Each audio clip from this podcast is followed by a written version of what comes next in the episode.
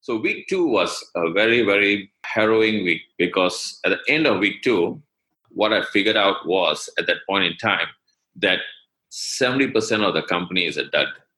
It was just fictitious invoices. Hello, fellow risk takers, and welcome to my worst investment ever. Stories of loss to keep you winning. In our community, we know that to win in investing, you must take risk, but to win big, you've got to reduce it. My name is Andrew Stotz from A Stotz Investment Research, and I'm here with featured guest Jayabalan Parasingham, or we're going to call him JB for short.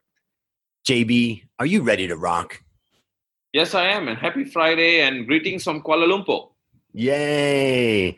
Yeah, great to have. And for the audience can't see, you and I are on video. The audience is listening by audio, but what you can see behind JB is a beautiful morning sky. So it's a great Friday. So we're both pretty relaxed. Let's have a relaxed conversation.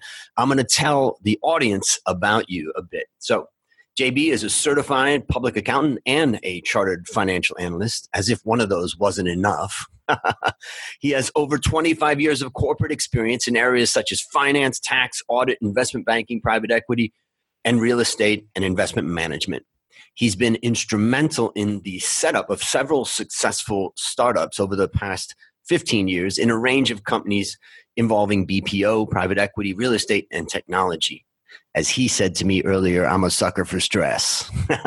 He's raised over 600 million US dollars in equity commitments over those past 10 years. So, JB, take a minute and fill in any further tidbits about your life.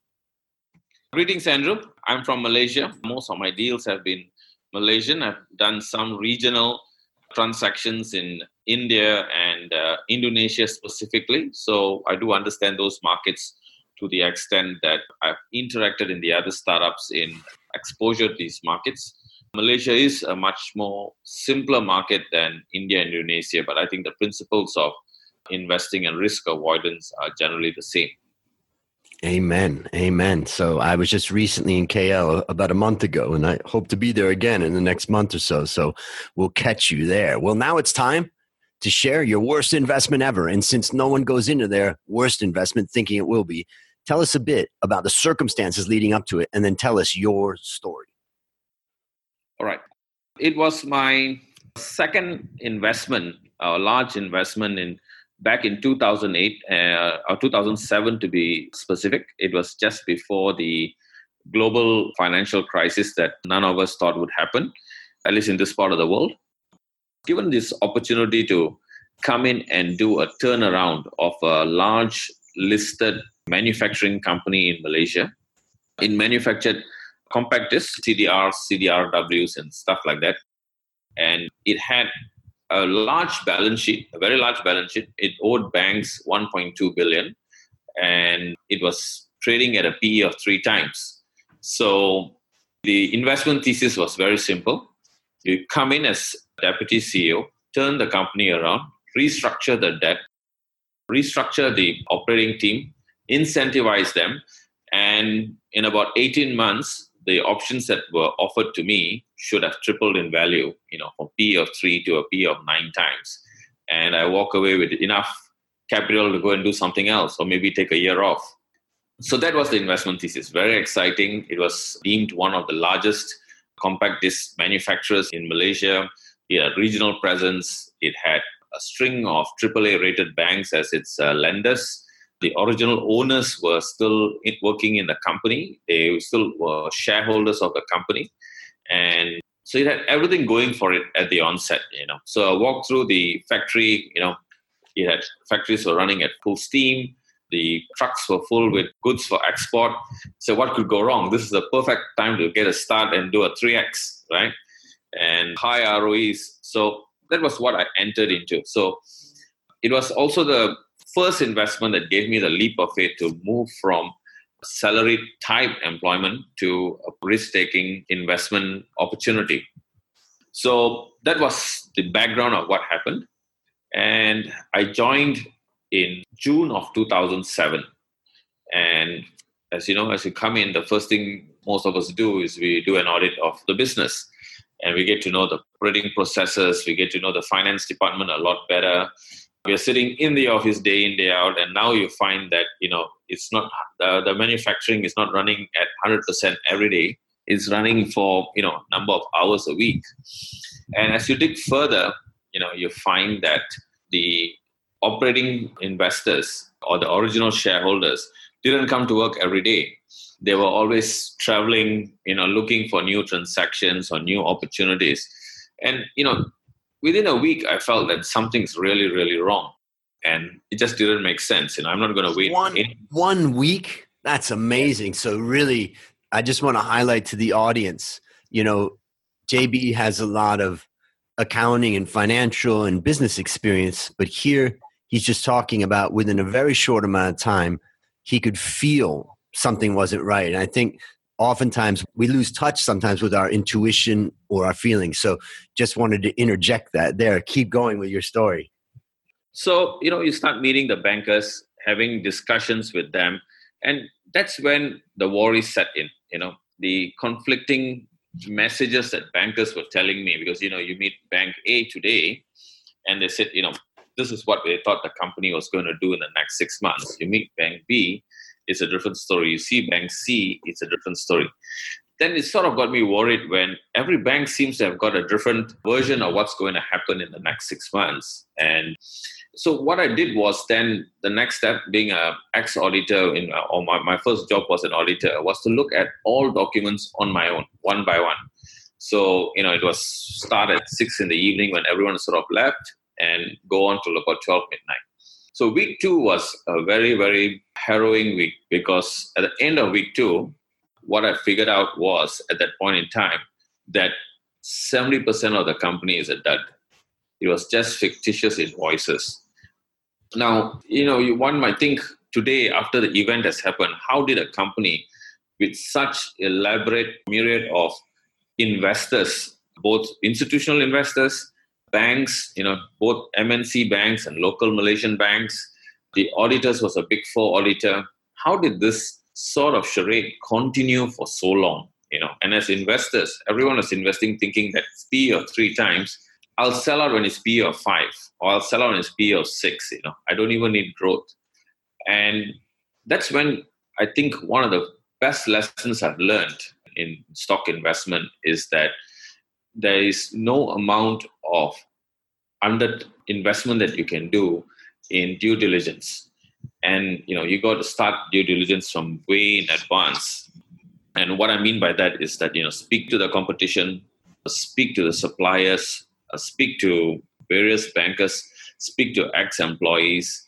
And my sense is that you know in these days I, over the last 10 years this was 08 to 2018 I see the same mistakes being repeated over and over again. Due diligence is being done to confirm the investment rather than to say, hey, wait a minute, should we walk away now and lose a little bit of money that we have spent for due diligence and you know bringing the transaction to a stage or do we continue this transaction and spend a lot and have a lot of grief later so you know the i won't go into the exact details of the transactions but basically it was a failure on multiple levels. You know, when you ask the auditors, why didn't you check the fixed assets? Oh, it was specialized equipment.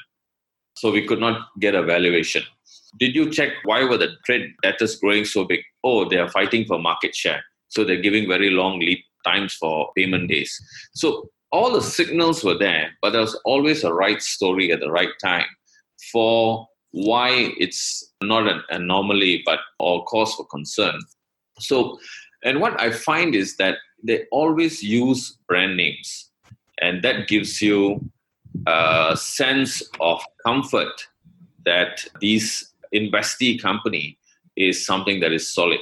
So one of the things I've done is that you know since then is I really don't care whether it's a big four audit firm or the bank that it's supporting it is a large bank. You know, negate that because you know these guys make mistakes too. And the second one is that if you're going to do due diligence, duty the duty person. You know, the worst thing to do is hire an accounting firm to do the books, but the people who are doing the due diligence have no experience. And I give you an example. They were exporting CD-ROMs to a warehouse that they claimed was in the new territories in Hong Kong. I mean, why would CD-ROMs go to a new territories in Hong Kong? But I know Hong Kong. I've been to Hong Kong, and it just don't make sense. You know, it should be at the port because if it's going to be re-exported to uh, the US, and these are signs that you know something is not right. You know, when, or when the names are all too familiar, and from that perspective, I think you know do the painful part. Pick up the phone and call the supplier, or get someone else to uh, that you trust to call the supplier. Pretend to be a purchaser, and that would give you a good understanding of the company's actual strength and weaknesses because there's no perfect company, right? Yep. So, and you can avoid duds like this, you know, where, you know, basically, you know, to answer, uh, maybe I should have told this upfront, is, you know, it is zero cent on the dollar for recovery, you know, you lost everything. But on the good part is like, you know, you, you do that as your first one. As long as you can recover and continue to do other investments, then you're okay. So let me ask you one question, and I think you told a great story and also given your experience but how did you extract yourself or extricate yourself from the situation? Did you say it was a listed company? It was. So wow. Was so, so there's lots of kind of legal obligations and other things that i would assume that you'd have to make a decision pretty quickly to say i got to get out of this or else i'm going to get nailed with this. Yep. So there were a lot of bankers screaming at me the very first meeting where i tell the bankers that you're not going to get any of your 1.2 billion ringgit of debt repaid. There were 60 of them in the room, and I had no answers. So, you know, it was like picture the poor guy who had to tell a group of journalists on MH370 that we don't know where the plane is. And my answer to them is, I don't know where the money went. And I've been there two weeks, you know. So it wasn't no fun at all. Of course, the, you know, we went and saw the regulators early on both the stock exchange and the securities commission. Very quickly, we hired uh, advisors who are competent in this sort of situation. When you said we, who does that mean? Does that mean the bankers? I mean, or was there someone on the board or someone that said, hey, we've got to take action here?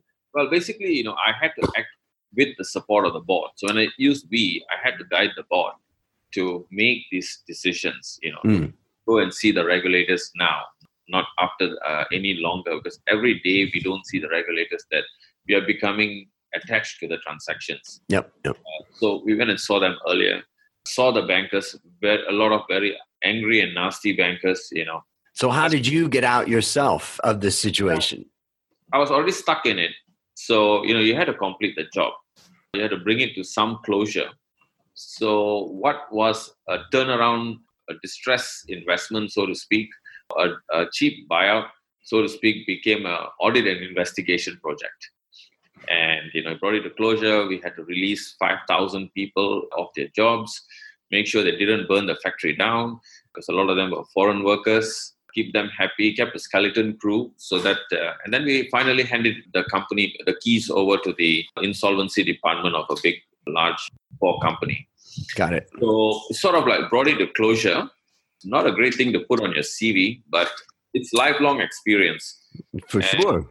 And you know, when you see some transactions that I've seen over the last four or five years, like 1MDB, it doesn't surprise me. It's almost the same skills, you know. Okay. Let me summarize what I take away from it. After interviewing many people about their mistakes and worst investments, I've learned that there's six main categories and a lot of what happened in this case is category two, which is failed to properly assess risk. It's also a bit of mistake number four, which is called, I call it misplaced trust. And what's interesting about the learning that, that I take away from it, and I think the audience can gain a lot from, is what I try to say is that use an investment process, a six step investment process. First, find your idea. Second, research your return. Third, assess your risk. Fourth, create your investment plan. Fifth, execute your plan. And sixth, monitor your progress. Now, that doesn't seem like anything revolutionary, but the one thing that is revolutionary to me is separating the research that you do on return and risk. obviously we get excited about new ideas and we get excited about the return. We can sit there and calculate what we could be making you know on this. But you need to use the due diligence process particularly in this case to set up a team within your organization or your group of people that their whole job is to try to say we shouldn't do this what are the reasons what are the risks and I think uh, one of the prior interviewees that I had from uh, from London talked about actually having that counter debate and requiring it in an investment process. So that's the first thing about due diligence. And also, I think the other thing is about due diligence is just go to see. Just go and see. If you've ranked and said, well, these are the top 10 customers, go meet them. If you're shipping stuff to warehouses, go to the warehouse and see. And that's a big part of due diligence. And then I think the other one, which I think this really, really highlights the idea of misplaced trust, people that are maybe manipulating, cooking the books, playing games, they're absolutely going to go to big brand names, as you said, and use them to hide what they're doing. And that could be, you know, brand names in customers, brand names in suppliers. It could be brand names in the audit firms. It could be brand names of the banks. But I like to say to be a great analyst, you must start with the premise trust nothing, trust no one. In other words, get evidence. And what you've illustrated so well is that even branded companies and big companies and successful companies can easily miss the things that, particularly when someone's really working hard to hide stuff, but also when they're not working that hard, it still can be missed. Is there anything you'd add to that? Oh, I think you put it very succinctly. Thank you for that. I think the only thing I would add is that, you know, even the people who are doing the due diligence you have to make sure they they understand that particular sector or space well enough. They have enough relationships in that sector where they could give you information that would not be otherwise easily available. And that that's worth a lot you know. Got it. Got so it pay them well okay so based on what you learned from this story and what you continue to learn what one action would you recommend our listeners take to avoid suffering the same fate well you know 2019 seems to be a volatile year coming coming forward, and I think what has happened in the past may not necessarily happen in the future. So there are going to be a lot of companies who are at the peak of their earning cycle.